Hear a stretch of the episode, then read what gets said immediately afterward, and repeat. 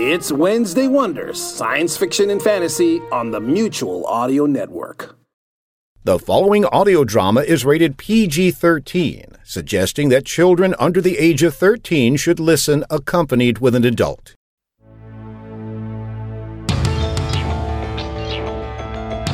The Leviathan Chronicles. An audio adventure.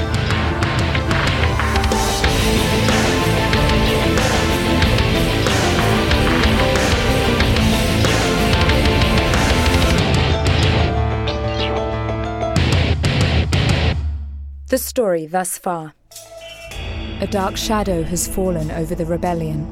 After being rescued in Alaska, Macallan and Tully remained in India after being briefed by Sedgwick as to the origins of immortality on Earth. He tells them the story of Evangeline Leafric and how she befriended two injured aliens from the planet Sorax 1,000 years ago, who used their advanced technology to alter Evangeline's DNA and grant her the powers of an immortal. But while Macallan and Tully believed they had found refuge in Mumbai under the protection of Sedgwick and the rebellion, a brutal attack was launched by the Black Door Group against them. Jason Sterling and deranged scientist Dr. Peter Markane created mutated superbeings by combining nuclear and starstone radiation contained within the lost US Navy submarine Dakota. These beings, these enforcers, stood almost 12 feet tall and possessed supernatural strength. Jason Sterling was able to link his mind to theirs and control them like robotic soldiers. But Macallan and Tully were able to blind the enforcers for long enough for the rebellion to launch a counterstrike to destroy them. The enforcer's death was vicious enough that it caused a feedback signal to shoot directly to Jason Sterling,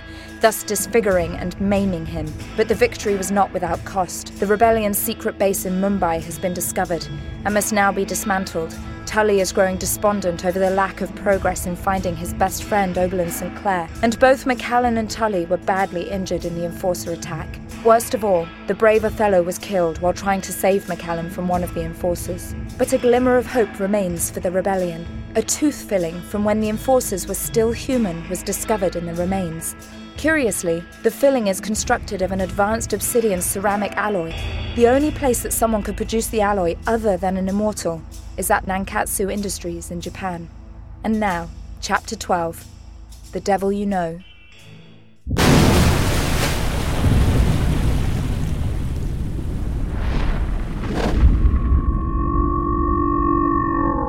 The bottom of the Marianas Trench, at over 35,000 feet under the ocean, a small clear globe protruded halfway out of the side of the canyon wall and glowed with soft yellow light.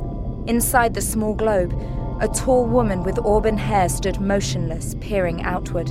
A slightly shorter man covered in a white robe and white hood that obscured his face approached silently behind her. You know you shouldn't have the signal shield open. I'll take the risk. I'm sure you will. But you could also be allowing the rogue Starstone signal to enter the confines of Leviathan and kill us all. Is that a risk you would take as well? There's something I want to see. And what would that be? We are 35,000 feet underwater in the darkest and most remote place on Earth. I'm afraid there's nothing to see, Evangeline. Then I want to see the emptiness. Ah, that would be the two chief engineers that have recalibrated the signal shield. They said you asked them for a status report. Send them in. A middle aged man and woman entered the room wearing Kelly green overalls and carrying equipment satchels. They approached Evangeline reverently. However, upon glancing at the man in the white hood, the two stepped slightly away from him. The man in overalls spoke first. My lady, uh, we've just replaced the used daxonite with the fresh rods from our storage supply. Good. Have you recalibrated your readings? Yes, ma'am. Since we've installed the new rods, the Daxonite has absorbed all of the ambient radiation from the rogue starstone. I can't find any detection of its damaging signal within the confines of Leviathan City. We're safe for now, ma'am. For now?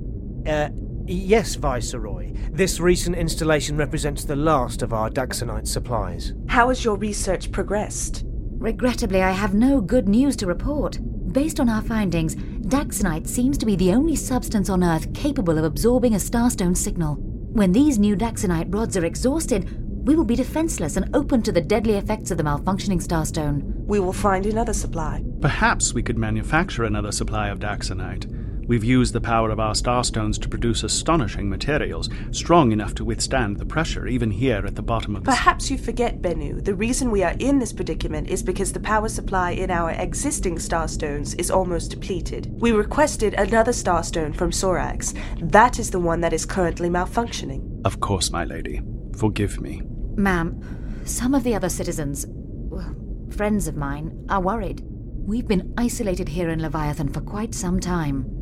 We love our work and we revere the Eden Initiative, but this incident with the Starstone malfunction has us worried. Of course it does.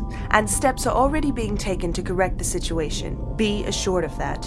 Your work is very important to Leviathan, and you can't let yourself be distracted from the tasks at hand. I need you to continue to monitor the Daxonite and make sure that no radiation from the outside is allowed to penetrate in the confines of Leviathan. This place is our haven, our safety from the rest of the world, and it will remain so. I promise you. The woman smiled and seemed to take comfort from Evangeline's assurances. She and her counterpart turned and left the room. Promising a bit more than we can deliver, aren't we? These walls have protected us for a thousand years. We have nothing to fear. The Chinese must have had some sort of accident that occurred in their handling of the Starstone. They must have. Unless, of course, the Starstone malfunction was not an accident. Oh, come now. This is the first Starstone malfunction in over a thousand years. If the possibility of intentionally manipulating a Starstone existed, I think we would have known about it by now. I hardly believe it could be used as a weapon. I merely suggest that we examine all the possibilities. I think you're paranoid. Still, something very dangerous is lying out there in the darkness. Something our enemies are controlling. Which ones? Fair point. But even you must admit that there could be some advantages to the crisis we face. As always, your wisdom is lost on me. Please enlighten me as to what benefits have been manifested by our existence being threatened. The gift of information, of course. We'll see what Senshun has up his sleeve. I have a feeling his hand will be forced before ours.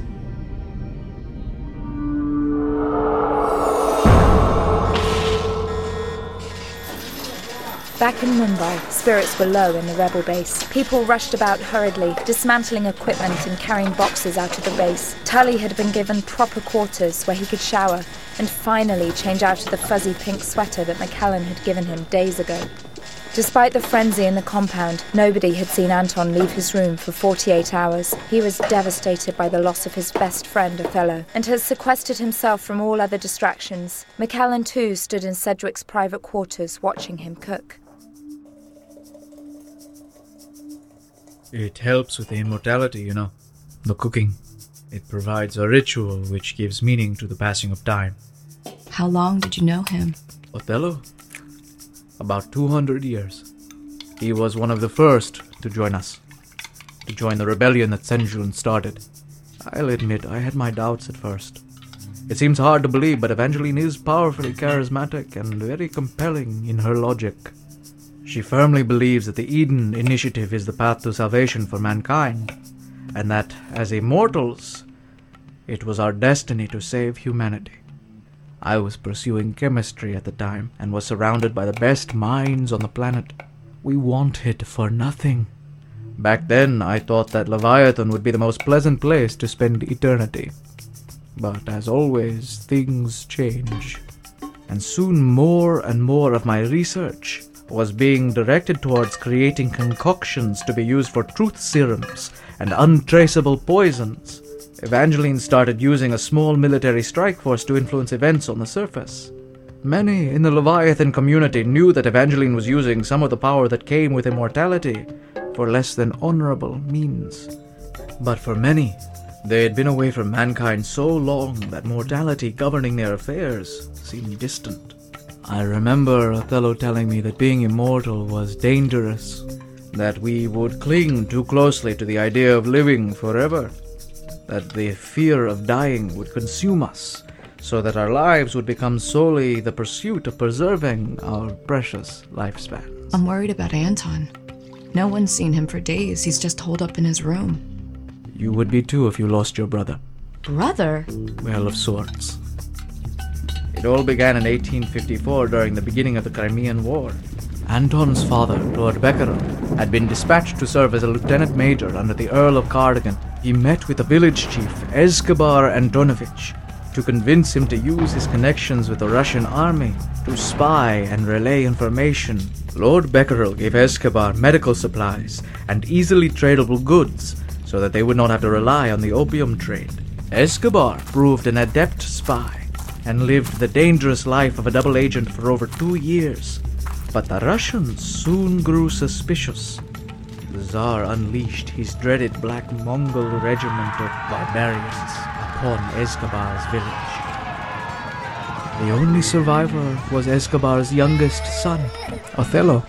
Lord Becquerel took the orphaned Othello with him when he returned to England and raised him as his own son. Soon his bride bore him his own son, that he named Anton. He raised Anton and Othello as brothers, and they looked after each other their entire lives. They were as close as true brothers could ever hope to be. I can feel that part of Anton's soul has died. Othello used to say that immortality only gave us the illusion of permanence. They knew each other and were family for over 150 years. It's hard for me to get my head around that. I mean, I've had some friendships from high school that are 15 years old, and I've known you and Anna for 30 years, but 150 years. I can't imagine how painful this must be for you and Anton. I hope you will never have to feel it, McCallan. That is why it is so important that we win this war and you fulfill your destiny to reset the Starstone. I love you, Sedgwick. I love you too, McCallan. And although I am not your father, I have always thought of you as my daughter, a daughter of whom I could not be more proud. Sedgwick, about my father, how did he. Attention team, this is Senshun. Please assemble in the conference room right away. Come. I'm anxious to see what Senshun has been able to find. McAllen and Sedgwick walked down a corridor where they met Anton. His face was pale and wet, and he looked weak on his feet. Anton, are you. I'm fine. McAllen, Anton, Sedgwick, and Tully shuffled into a conference room where the far side of the wall was dominated by a large video monitor. Senshun stepped into view. Good morning. Let me start by saying how sorry I am that we couldn't save Othello. He was a soldier, a visionary, a very good friend. He believed in our cause and he gave his life to defend it. Anton, I know how deeply this loss affects you. Anton said nothing and stared blankly ahead, stone faced. But this war doesn't give us the luxury of a mourning period. Black Door sent those monsters to kill McCallan. We've learned that they have somehow obtained access to a starstone, or at least something that behaves very much like it. We need to understand how that's possible, and more importantly, what they intend to do with it. The only clue that we've managed to obtain is a tooth filling that we've tied to Nankatsu Industries, one of the most advanced techno industrial conglomerates on Earth right now. Those monsters that killed Othello appear to have been human once, before they were mutated. My guess is that before their gene sequence was altered, they must have spent some period of time in one of Nankatsu's advanced materials laboratories, perhaps as employees or test subjects. Whatever work is being conducted there must link to the Black Door Group's activities and their attacks on the Immortals. Where exactly are these facilities? How do we know which one is linked to the Enforcers? we don't. Nankatsu is headquartered in Tokyo, but they often utilize remote satellite branches for research and development. They usually choose locations that are governed by magistrates that are easily bought or intimidated. This allows them to conduct experiments that might be considered environmentally or morally unsound. Very little is known about the exact operations conducted within these facilities. Their security and precautions have been among the most advanced that we've seen from any government, military, or otherwise. However, we do know the locations of three of the secret laboratories that Nankatsu operates for their research and advanced materials. One is in Chimbote, deep in the Peruvian side of the Amazon rainforest. The second is in the Gobi Desert, near Ulaanbaatar. Now, the last one might be our target. Nankatsu Industries has been running a skunkworks lab on the remote island of Nishinoshima. It's a small island that lies a thousand kilometers south of mainland Japan. Its isolated location is perfectly suited for Nankatsu's need for secrecy. But the other laboratories sound pretty remote as well. I mean, why Nishinoshima over the other laboratories? The tooth filling we found was comprised of an unusual composite containing obsidian. If manipulated at the atomic level, it can act as a very powerful bonding agent for other harder minerals, thus creating an alloy that is virtually impenetrable. The total is worth more than the sum of its parts. Precisely.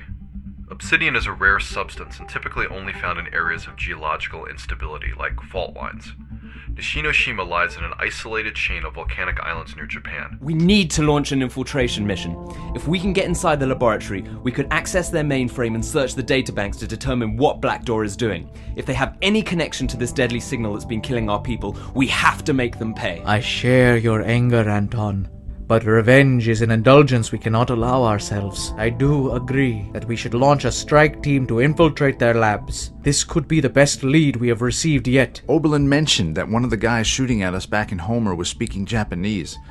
Maybe these guys have information on where they're holding Oberlin. If he's still alive. He is alive. Gentlemen, we're all on the same team, but I think we're ignoring the obvious. Infiltrating Nankatsu Industries won't be as simple as knocking over a liquor store. We're talking about one of the most sophisticated technology companies on the planet, and this is one of their most secure facilities. Their defenses will be considerable. Our technology is superior to say nothing of our training. But look at where we are. The Dharavi facility you're sitting in is no longer operational. Our computer systems are down. We can't provide tactical support for a mission of this complexity, and Sutton Manor isn't set up to administrate a covert strike either. Then we'll need to outsource the assistance we require. We'll need someone who has experience in infiltration and can extract a protected target.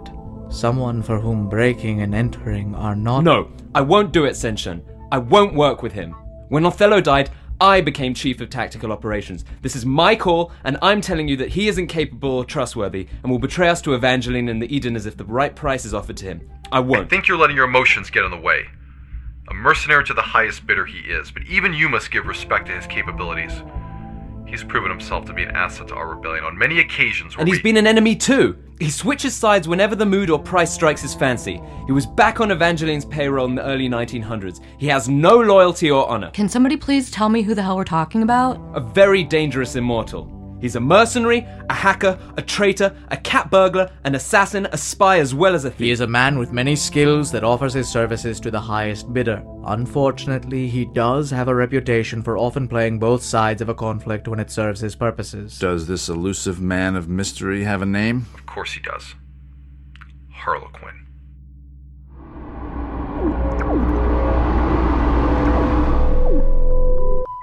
Three days later, after intense planning, McCallan, Tully, and Anton left Mumbai for London to meet the infamous Harlequin. Anton seemed slightly more animated now that a mission was at hand, but he was quick to anger when McCallan again insisted that Tully join them in London. Anton relented after grumbling that Tully had been privy to too much classified information already to be allowed to go free. A chauffeured black and silver Maybach 62S pulled up to the curb at Gatwick Airport to meet McCallan, Tully, and Anton. The two men bumped into each other while they each reached to open the door for McCallan. Thanks, boys. But I'm a big girl, and I can open my own doors. But when she pulled on the handle, she noticed the door felt much heavier and opened much slower than she expected. Must be an armored limousine. Are we really in that much danger? Is this the life of an immortal? Always protected, always hiding. Once inside, the rich Connolly leather seemed to envelop her when she sat in one of the large bench seats that faced each other. Two LCD screens displayed BBC News and CNBC, while a third offered internet access. Anton climbed inside next, followed by Tully. A chilled bottle of Krug Grande Cuvée Brut champagne sat in a burled wood container within one of the armrests. McCallan was tempted to indulge in a glass, but ultimately dissuaded herself when she remembered that it was nine in the morning here in London and that someone was trying to kill her. I still don't understand. Who exactly is this Harlequin? Harlequin is the only immortal in existence to have broken free of Evangeline's grip and not align himself with our rebellion. He operates as an independent mercenary, offering his prodigious services to the highest bidder, no matter whom that might be. He defiantly broke away from Leviathan several centuries ago to indulge himself in a more hedonistic lifestyle. Evangeline tried to have him killed, and when she failed, she promptly spread rumors that he had died of natural causes. But eventually, news filtered down from the surface that not only was he still alive, but thriving, using his wealth to obtain tools and training to provide a myriad of dark services to whomever could afford him. His professional record is littered with assassinations, spy work, sabotage, and of course, high level theft. He's incredibly rich, even by immortal standards, and has developed quite a penchant for the finer things in life. He's adapted remarkably well to modern times, and now specializes in stealing information through hacking computer systems and invasive surveillance. Last I'd heard, he'd been indulging himself in cat burglary and art theft out of boredom between assignments. So, I don't get it. Is he part of the rebellion or one of the Edeners? Neither. He's provided services for both sides in the past. and as loath as I am to admit it, he has been a valuable resource in our journey for independence. Of course, he's also been a liability as well and has reported sensitive information about our operation to Evangeline. He plays us both against each other, and we all know it. Then how does he survive? If he's broken free of Evangeline, then how does he get his reinfusion of Starstone energy to perpetuate his immortality? By threatening to leak information that she has entrusted to him against her. He does a great deal of work for the Edeners as well as us. Having such a capable agent on the surface while Evangeline and the rest of the Edeners lie hidden from the world within Leviathan can have its advantages. He's of more use to her alive than dead, and Harlequin knows that. Wait a second. Isn't that what your rebellion is all about? This guy has the answers. Don't you guys want to be free from Evangeline too? Maybe you should. Not for the price he was willing to pay. Look, it seems we've almost arrived. The Maybach pulled up to the Sanderson Hotel on Berners Street in Soho, and several doormen hurried to unload the baggage in the trunk. I have some business to attend to this afternoon, so I'll have the car pick you up at 7:30 this evening. I suggest you use the time to get some rest and get yourselves properly ready for this evening. If suspicions are correct, we'll be meeting Harlequin this evening at the Tate Modern annual breast cancer benefit. The dress is black tie. In case you're unaware, Mr. Tully, that requires you wear a tuxedo with a white shirt that tucks into your trousers. Piss off. I've worn a tux before. He lied. And McCallan, after you've had a chance to freshen up, have the hotel car take you to Bond Street in Knightsbridge. Why? You'll need to buy a dress, of course.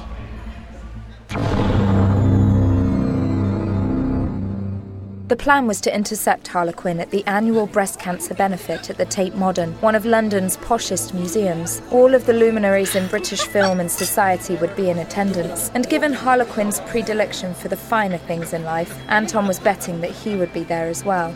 Giant floodlights illuminated the sides of the enormous building, while dancing high beams were reflected off the cloudy sky above. Once the Maybach crossed Blackfriars Bridge, traffic came to a halt as the endless procession of other limousines continued as they discharged their privileged passengers into this exhibition of celebrity and wealth. Once they had finally approached the entrance to the gala, McCallan swung one leg outside the limousine and felt her Stella McCartney dress slide dangerously up her thigh. She could see the flashbulbs of the paparazzi exploding along the entranceway to the Tate Modern Museum, spilling onto the red carpet. The camera flashes were blinding, but before she knew it, Anton was standing next to her, holding her arm gently. He looked dashing, and standing next to him, she realized for the first time how tall he was. He must be at least six four. Must be some sort of immortal trait. Total hottie in that tux. Speaking of tux, I wonder where. Tully adjusted the cuffs on his newly purchased Zegna tuxedo, which McCallan had generously purchased for him earlier in the day. Excuse me. Would you please? Yes, I have a ticket. I said I'm with them. Just let me through. Get your man paws off me, Sasquatch. He was about to take McCallan's right arm, but was thwarted by Anton grabbing it first. Tully stared back at Anton defiantly, and without taking his eyes off him, stepped around Anton and gently locked arms on McCallan's left side. I believe the lady deserves two men to escort her through the door. Wouldn't you agree, Anton? I guess that depends on your definition. And there McCallan stood, at the foot of the red carpet, with a hundred photographers eagerly snapping photos of the tall, slender woman with auburn hair, accompanied by two attractive men that stood by her side. She felt beautiful and better about herself than she had in weeks. She was immortal. The three walked down the red carpet and entered Turbine Hall, the main lobby within the Tate Modern. Tully kept blinking his eyes hard to get the burn of the flashbulbs to dissolve from them. The hall was packed with beautiful people. Women in alluring evening gowns clinked champagne flutes with men in tuxedos, while a DJ group spun the latest trance music from Amsterdam. Anton, there must be a thousand people here. Do you know what Harlequin looks like? How are you going to be able to find him? I can already sense him. The three of them walked over to the section highlighting the museum's latest acquisitions. A handsome young man with tousled black hair stood admiring a painting by Louise Bourgeois. You know why I'm here, Harlequin. This needn't be a long discussion. The man remained motionless. Only the women on his arm moved as if they were swaying to an unheard rhythm. And then, as if responding to a mental cue, the women quickly left his side and busied themselves by the bar. Of course, I know why you're here. The question is, how did you know where to find me? Oh, that wasn't too hard. Maybe I knew that you couldn't resist looking at a painting you stole from the Museum of Modern Art in New York 20 years ago. Or maybe I'm in the market to hire someone to perform a computer hack into a database containing the location of every immortal that is part of the rebellion against Evangeline and the Edeners, so that they can be assassinated in their sleep. Or maybe. As usual, I haven't the slightest idea what you're talking about. Well, it seems that lately jewel heists and stolen art haven't been holding your interest, have they, Harlequin? It's information that seems to be the focus of your pervy, isn't it? Tell me, is treachery more palatable from behind a keyboard than on the front line? The man called Harlequin finally turned to face Anton and then glanced at McAllen. Ah, Anton. Charming till the last. And you brought a pet with you. How enchanting. I'm no one's pet, and I have a name. Of course you do. It's McAllen Orsell, isn't it? You are supposed to be our key, aren't you? The key that has been rumored all around Leviathan. A key to unlock Starstone should Evangeline ever fall ill. This isn't one of your games, Quinn. It gives me no pleasure to say this, but we need your help. It's an infiltration and reconnaissance job. High security, heavy technology. One of the toughest we've ever seen. We both know that thievery, for lack of a more elegant term, is your speciality. In fact, you're the best in the world. This time the prize is information. We believe Blackdoor may have knowledge of the rogue Starstone that's been killing us. We have to break into this laboratory and find out everything they know about Starstone technology and Leviathan. Forgive me, Anton, but I really don't feel I have the inclination. He started to walk away, but Anton grabbed his arm. Harlequin, you don't seem to understand what's at stake. If you don't help us find it, you'll die too. Do you really think I care? Harlequin yanked his arm back from Anton's grip. I care. You may not, but I really do. I don't want to die and I certainly don't want my friends to die. Your friends? Is that what you think they are? Friends? The rebellion? My dear, they are merely using you to save their own lives and accomplish their own political goals. What have they ever done for you? Oh, let me guess. They gave you a large sum of money. Harlequin. A large sum of money, seemingly from nowhere, for doing nothing. Millions, I'm sure. Who was your generous patron, McAllen? Was it Senshun or perhaps Sedgwick? I hope you realize, my dear, that the giving of money comes as easy as breathing to an immortal. The one thing you learn during the course of eternity is that human loyalties are notoriously cheap. I'm no longer human. No. No, of course you're not. You're the Messiah, aren't you? The youngest immortal on the planet. The rook to topple over Queen Evangeline, aren't you? Or is pawn the correct piece? I forget. I'm not a Messiah. I'm just. Make no mistake. Greatness will be thrust upon you whether you wish it or not. And what about you, Anton? Do you want to die, or is immortality treating you too nicely? You like the clothes, the cars, and the mansions, that money. I see you like your own share of comforts. Yes, hedonism does suit me rather well. I hear Senshun has you flying the Condor now. Isn't that a nice piece of stolen loot? You guys stole the Condor? Long story. And where is Senshun hiding these days? You know I won't tell you that. The mythical Sutton Manor? I won't tell you. Hidden somewhere in New York, I've come to understand. Have you felt the signal strike? Does your mind want to explode? I'll bet you have felt it, Harlequin. How much time do you imagine you have? Longer than you, Anton. Hey, guys. We're here to do a mission. Harlequin, we need you to help us find the broken Starstone. We believe the key to finding it is in a laboratory on a remote island off of Japan's coast. We need help infiltrating the facility. We've got to find the rogue Starstone. Of course you do. But you're not asking the right question. And what is that? Who lost the Starstone in the first place?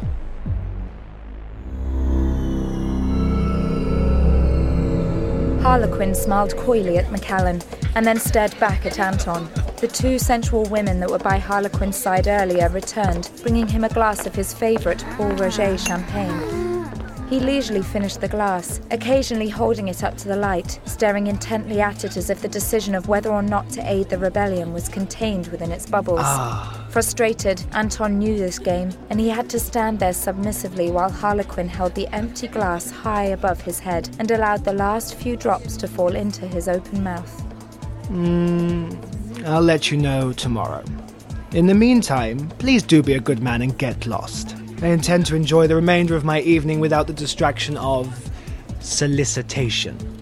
Anton stared back intently at Harlequin, about to challenge him, but then promptly turned on his heel and stormed out of the museum. Tully couldn't help but smile as they uh. followed him out the door.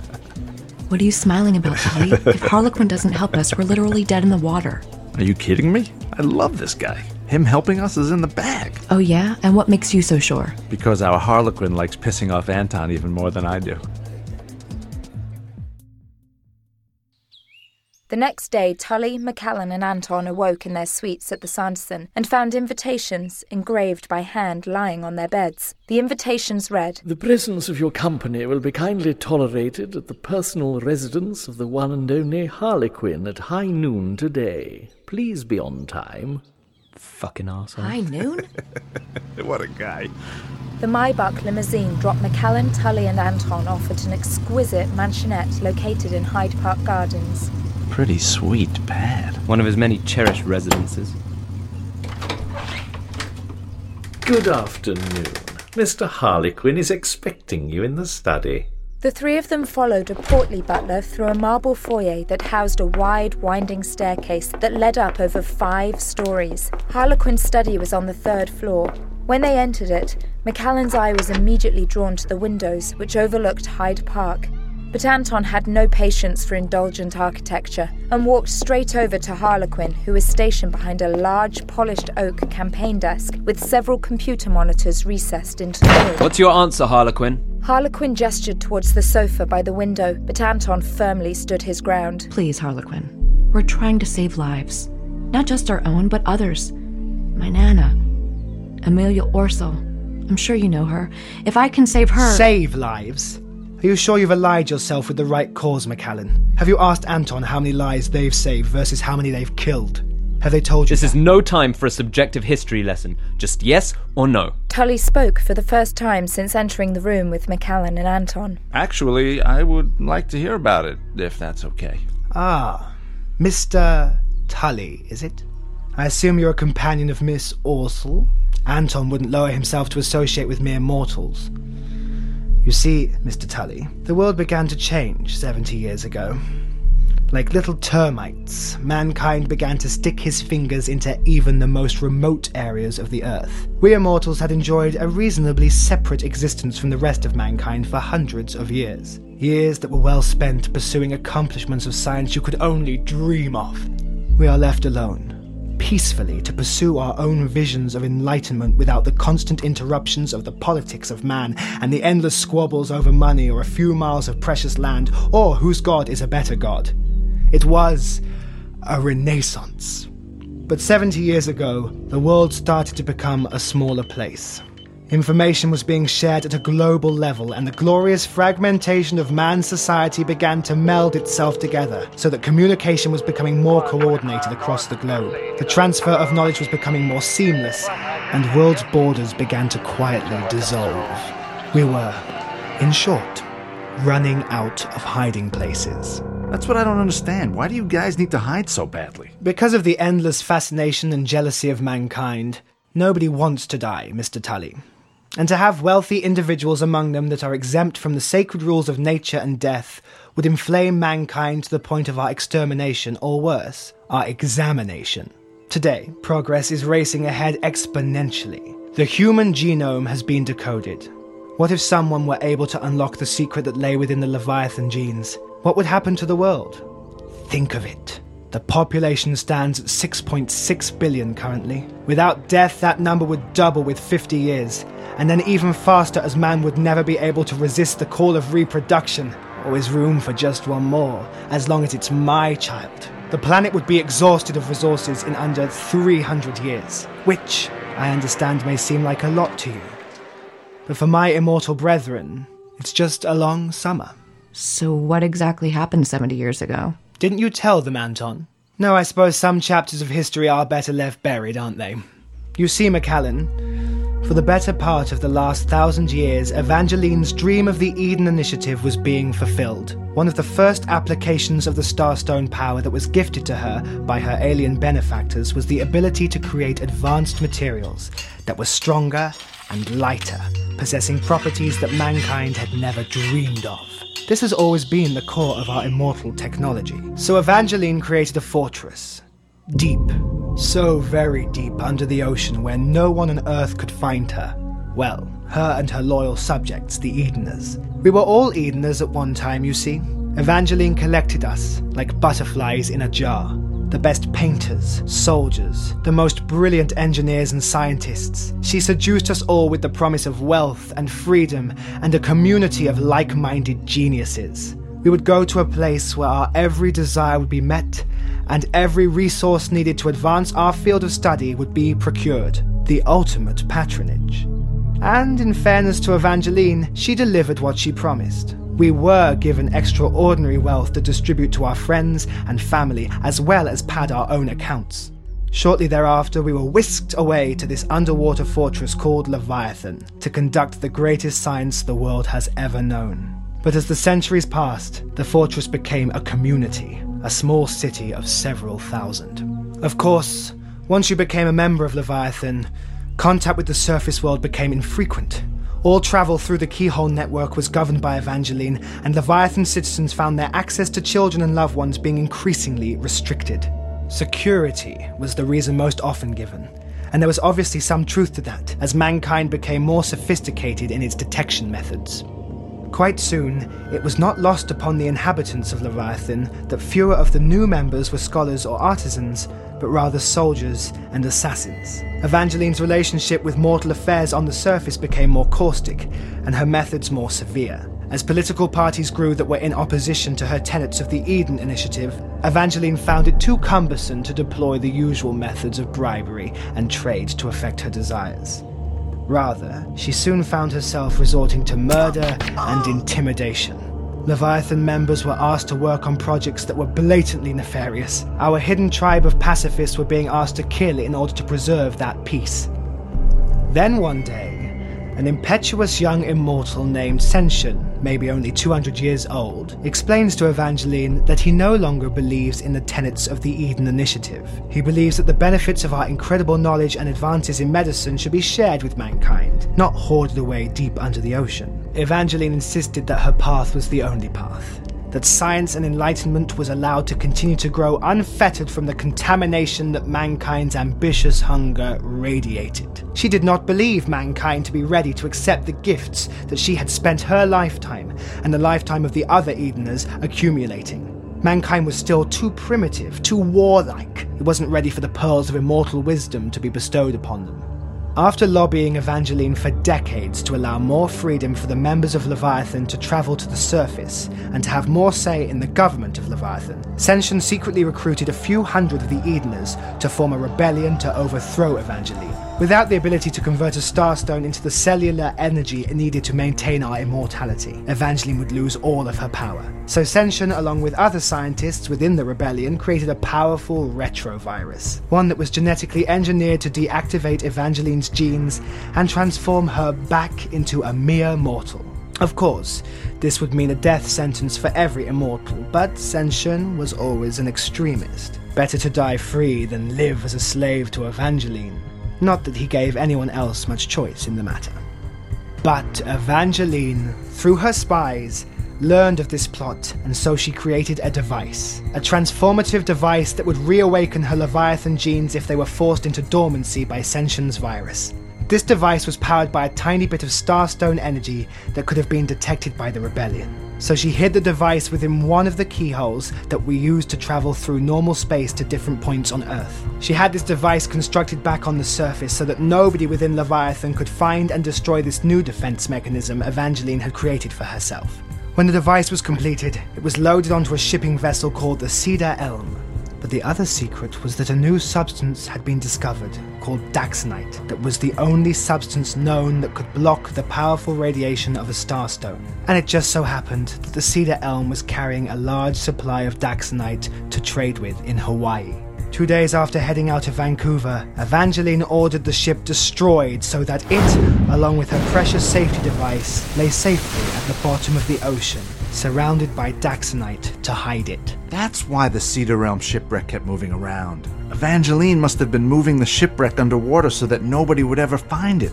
She couldn't remove the sarcophagus from the body of the shipwreck because the starstone radiation would alert the rebellion to its presence. Precisely. So the Cedar Elm lay at the bottom of the ocean like a safety deposit box waiting patiently for Evangeline to make a withdrawal. Unfortunately, the Cedar Elm's complements of 65 crew members were killed in its establishment. But as I'm sure you'll learn, McAllen, a human life is a small price to pay in the pursuit of an immortal's agenda. Isn't that right, Anton? You have no right Getting to. back to our story. Senshun and his merry band of rebels released their toxic retrovirus. But of course, you know what they say about the best laid plans. One night in April over 70 years ago, the rebellion put their full plan into effect by hacking the security codes to a portion of the secret Leviathan bank accounts and moved trillions of dollars into countless unnamed accounts in private banks across the world. They loaded matching sets of keyholes as well as valuable scientific data files into loading drones that met the Condor on the surface. The rebellion took control of the Condor, the most advanced vehicle on the planet, and stole away with their priceless booty in untraceable style. Before the rebellion left Leviathan, Evangeline's private chambers were flooded with gas that contained the retrovirus. But in the firefight that ensued as the rebels attempted to secede from Leviathan, Evangeline's chambers were damaged, thus leaking the retrovirus into the general population before Evangeline could ever be exposed to it. While the virus was custom designed to alter Evangeline's genetic code, to anybody else the virus would be lethal. Thousands were killed. Over half of the immortal population died. It was our Holocaust. And Leviathan became a death zone. Anton might not tell you this, but for most of the Leviathan population, being immortal makes you fear death more. After a few hundred years of being immortal, many forgot what death was, how painful it could be, how permanent the loss. It was never proven that the retrovirus was the cause of death. Oh, please, you. Will you help us? Yes or no, Harlequin? The answer is yes, Anton. I'll agree to help you break into this secret lab of yours, but only under three conditions. One, this mission is under my command. Everyone on the team reports to me, including you, Anton. Second, I want Mr. Tully here to be part of the mission. And thirdly, I want a moment alone with McCallan. Do you agree to my terms? What? How can you? Do you agree to my terms? Anton stared back at Harlequin and then over to McCallan to make sure that she was all right with being alone with him. She nodded slightly. Fine. I agree to your terms, Harlequin, but you'd better be as good as you think you are. A pleasure, as always, doing business with you and the rebellion. Now, if you'd please excuse us. Harlequin gestured towards the door, and Anton and Tully both reluctantly exited the study. After a moment, Harlequin arose from behind his desk and walked over to McCallan. He looked into her eyes and smiled genuinely at her. He walked her over to the window overlooking Hyde Park. From their vantage point on the third floor, they could see hundreds of people in the park, running, walking, eating lunch, cutting through to Kensington, playing with dogs, hailing cabs, and generally enjoying the beautiful expansiveness of the park. McCallan smiled ironically and wondered if her life would ever be that normal, that pedestrian again. Her smile quickly faded when she saw a strangely familiar elderly couple staring at her from Hyde Park. People were moving all around the old couple, yet seemed to take no notice of them. The hairs on McCallan's arms stood up as she realized that they weren't staring at Harlequin's exquisite mansionette. Both the old man and the old woman were staring directly at McCallan. She was about to say something when Harlequin spoke first. You are a god among those around you. Look at them. They work and toil and never have time to reach even a fraction of their potential. It is cruel, no doubt. But that need not be your fate. Do not choose to live like one. Just because I'm no longer human doesn't mean I'm not part of humanity. You'll lose that naivety sooner or later. It usually takes a century or two, when everyone you've loved has died.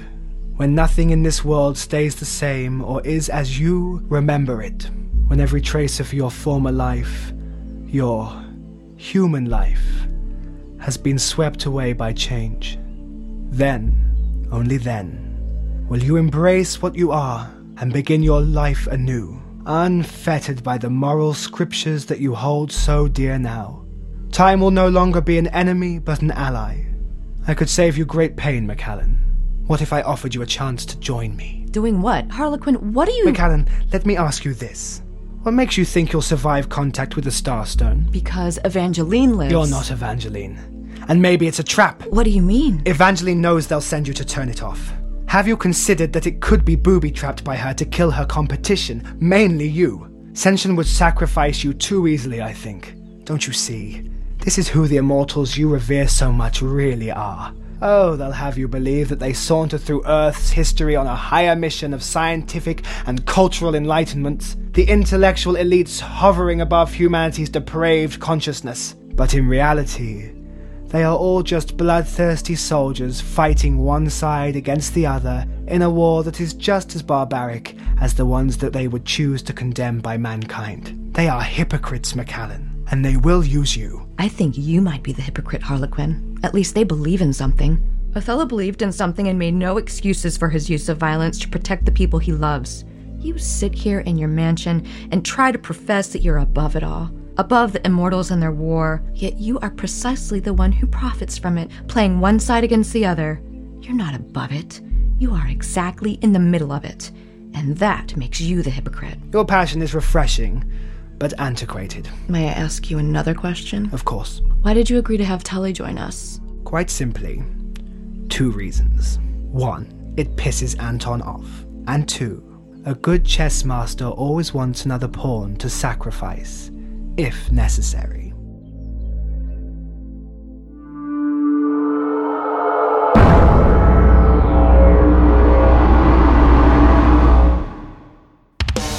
You have been listening to the Leviathan Chronicles by Christoph Laputka.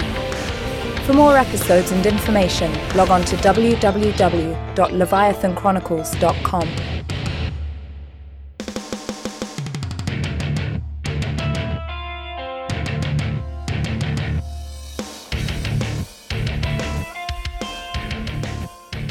Hello, everyone. This is Christoph, your author, your creator of the Leviathan Chronicles. It feels so good to be back. And you're saying, I know, Christoph, where have you been?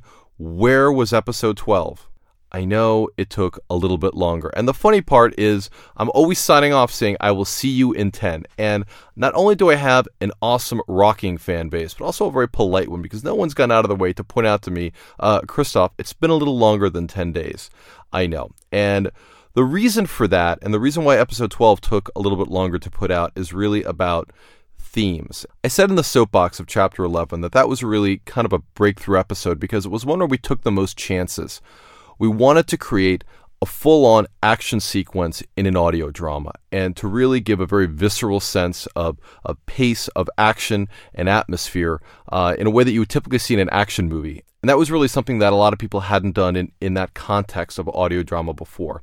Chapter 12 is a little different, as you can tell. The, the action isn't as intense, but what I really wanted the focus of chapter 12 to be was music we wanted to play around with a lot of very modern themes in music. And some of my biggest problems with some of the earlier audio dramas, while I love them, is they sound wonky. You have big wonky organ music when it's revealed that the butler killed the heiress, and we wanted to do something that was much more contemporary, the music that we're listening to now, edgy, modern rock music. We wanted that to infuse the scene, to infuse the atmosphere, because I want to put you in a place where you believe, where you know that Leviathan is happening around you. And to do that, we really need to capture a much more contemporary feel than I think a lot of the audio dramas of, uh, of the past have done. And music is something that doesn't lend itself to a tight time frame. Chapter 11 was a little bit easier from the standpoint that when Robin Shore, who works here at Silver Sound, and I are sitting going through the sound editing process, we can say, hey, that explosion's not right. Different explosion. 9 millimeter gun, put in a minigun. I need a 357. It, it's much more scientific in terms of how we design the the soundscape. But music is different, and I actually don't come from a musical background. So, one of the struggles that we have here is me trying to articulate what my vision for the music should be. And and I'm not I'm not trained in any instruments. I don't play any instruments. So, a lot of times trying to find the right sound is a lot of trial and error.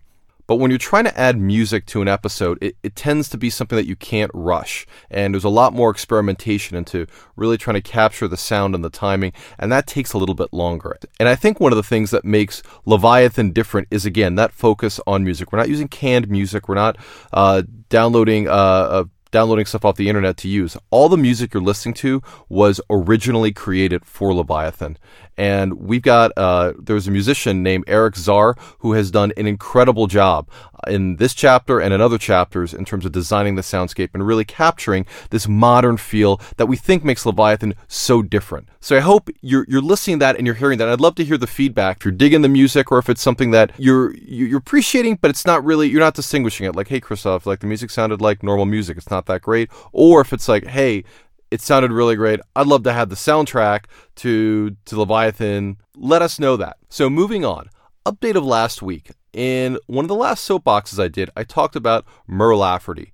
podcaster, author extraordinaire. She rocks, and she put out a novel called Playing for Keeps that she put out first in podcast form, and you can check that out at www.playingforkeepsnovel.com. And she subscribed to this new podcasting novel model that we've talked about, where she wrote her novel, she podcasted it, gave it away for free, and then got a book deal. And her book went on sale on Amazon.com on August 25th. And what she asked all of her listeners and supporters to do was to buy that book to create this giant purchasing spike at Amazon on August 25th. So, again, not buying the 24th, not buying the 26th. Let's get everybody involved buying the book that day. And the result is Mur kicked total ass. By the end of the day, Playing for Keeps had gotten to number 16 on Amazon. Not sci fi, not a, number 16 on Amazon. That rocks. That is a great example of new media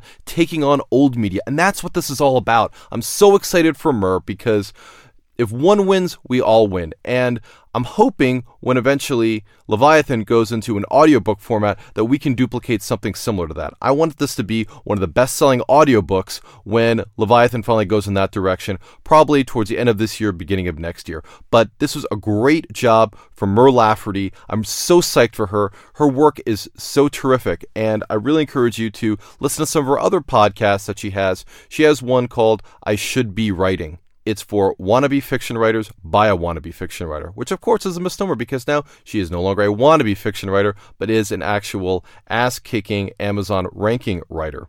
So if you enjoy writing fiction, if you consider yourself an author, I think it's a great resource because she walks you through the publishing process, the process of submitting articles, of dealing with agents, dealing with copyright issues. It's really informative. I've learned a lot from it. And if you go to iTunes and look it up under I Should Be Writing from Mur Lafferty, you should see that there.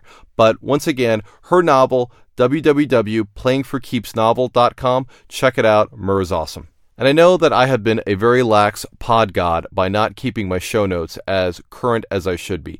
That's changing. If you guys go, if you look at the show notes, which are under the surface section of the website, www.leviathanchronicles.com, all these links that I'm talking about, I'll have listed out so you guys can follow up pretty clearly.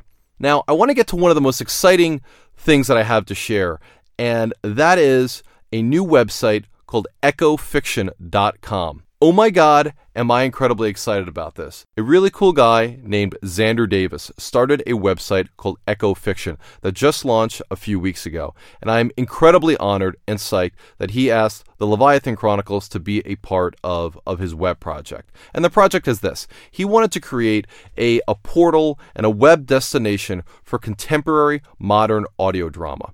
And Xander is also affiliated with another company that is responsible for producing some of the content, but he's also a, a, portal for other audio dramas like Leviathan Chronicles, like the Byron Chronicles, like Infidel, a number of other really, really, really cool audio dramas in addition to having some of the classic audio dramas that are out there. Some of Jack Benny, Mel Blanc, really interesting vintage stuff as well. So if you're liking what you're hearing here, and you can see a little bit of historical perspective of what audio drama used to be and now what we're doing with it now, it's an awesome website. It's a great resource. I am so incredibly psyched for Xander for not only putting this together, but asking Leviathan to be a part of it. Again, that website is www.echofiction.com.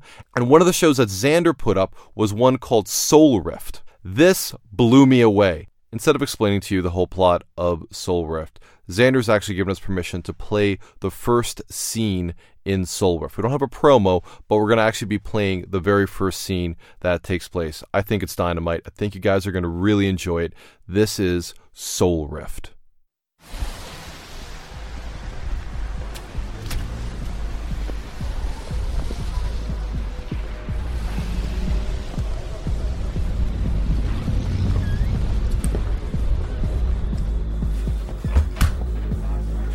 Excuse me?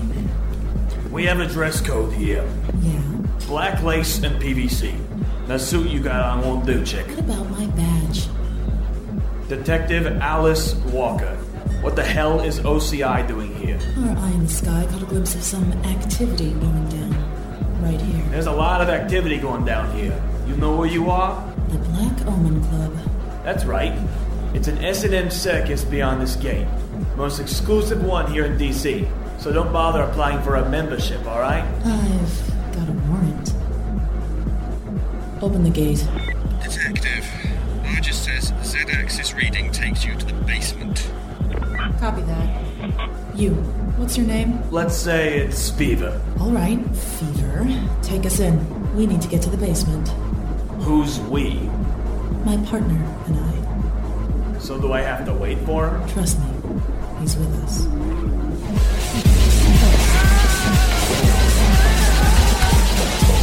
This way.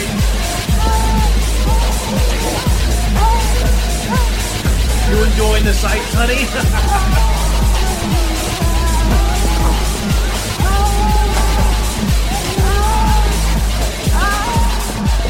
Here we are, basement door.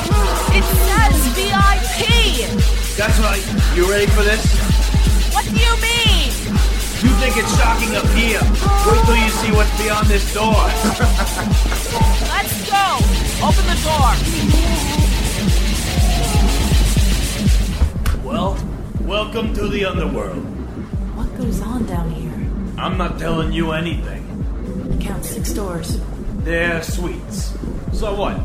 You want to see what's behind door number one? I don't have to.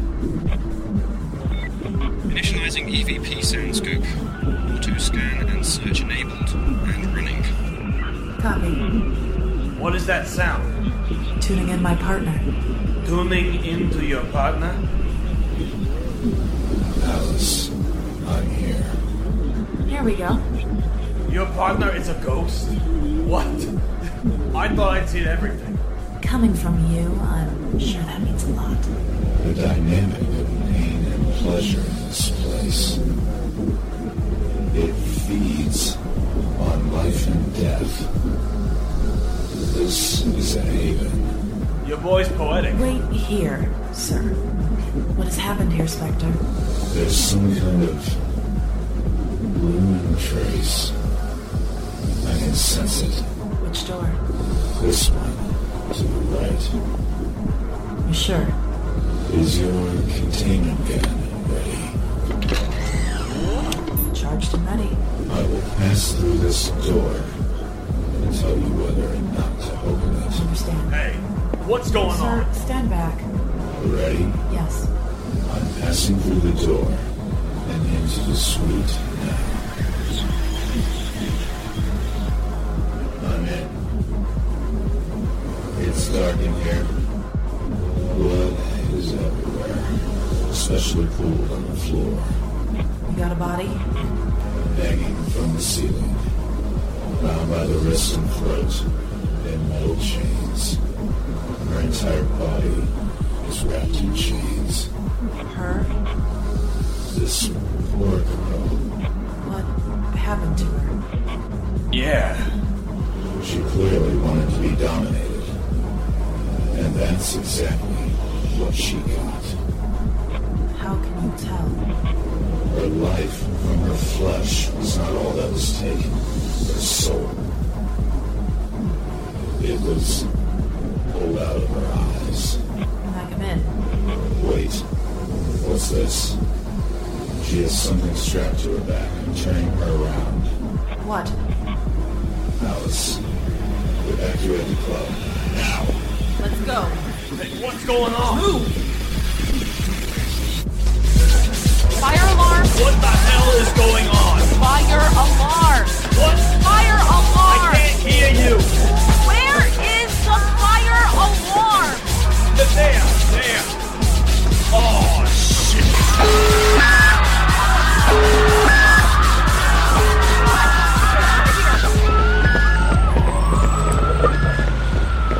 What's going on? A lot of people are still inside.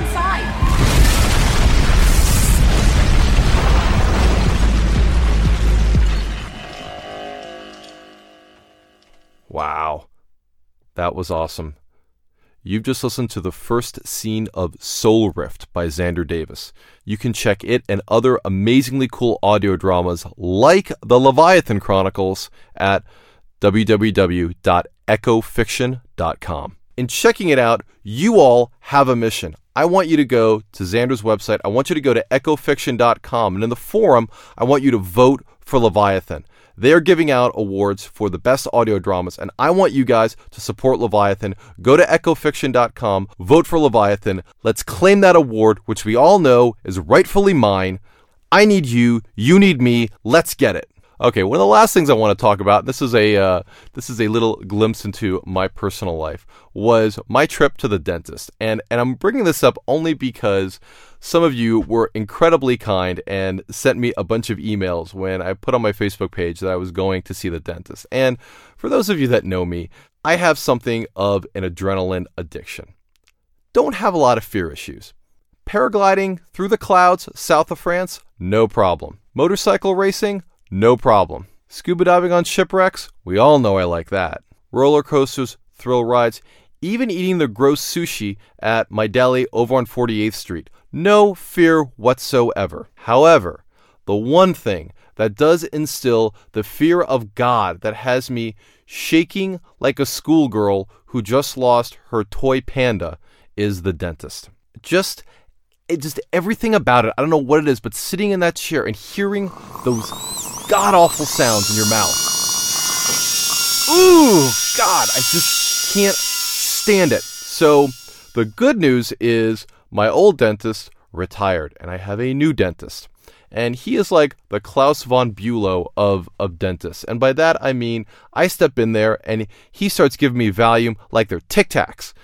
After about five minutes, the Valium's kicking in. I go, I sit in the chair. Boom! Hits me up with nitrous gas.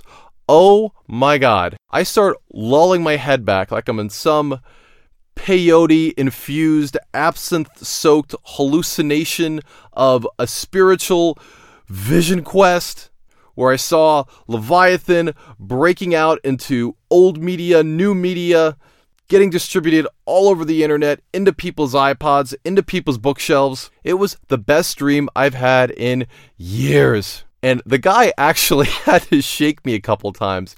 And and and literally it was one of those things like one of those rock concert fantasies where like everyone's like like you're on stage and and and all the girls are like ripping your shirt off and it's really awesome and he's like Christof Christof Christof to like get me out of this playboy mansion state of consciousness that my mind had dissolved into but the good news is, didn't feel a thing. And by the way, like just to tell you what a wuss I am, this wasn't like some like surgical root canal. I think we were just like cleaning and doing a fluoride treatment that I needed like this level of, of anesthetic assistance in. But I, I gotta tell you, this is great. I may get my teeth cleaned again next week. Who knows? This was a great trip. My dentist, good guy.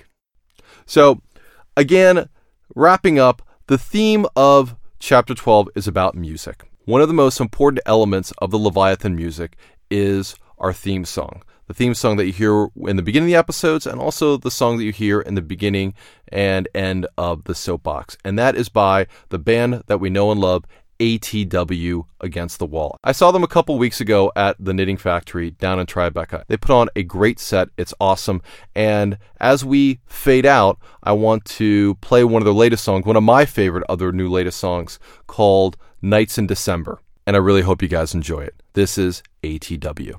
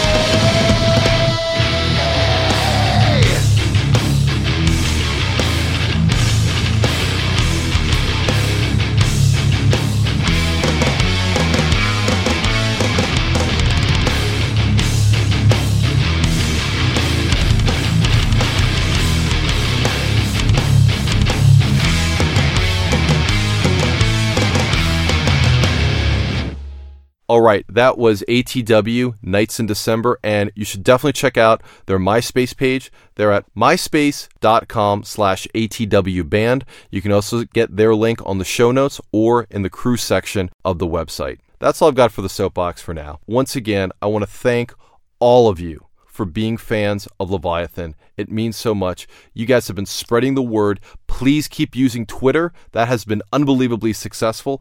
Keep telling people on Facebook. Leviathan is growing. We just broke 10,000 downloads. I'm incredibly psyched about that. We have almost 500 subscribers. We need to keep that momentum growing. This is a revolution that I want you to take part in, putting new content in people's iPod. It's not just about music, it's about sound effects, it's about music, it's about audio drama. I am out of here. Thank you guys so much again. Chapter 13 will be coming soon, and I will see you guys for sure this time in 10.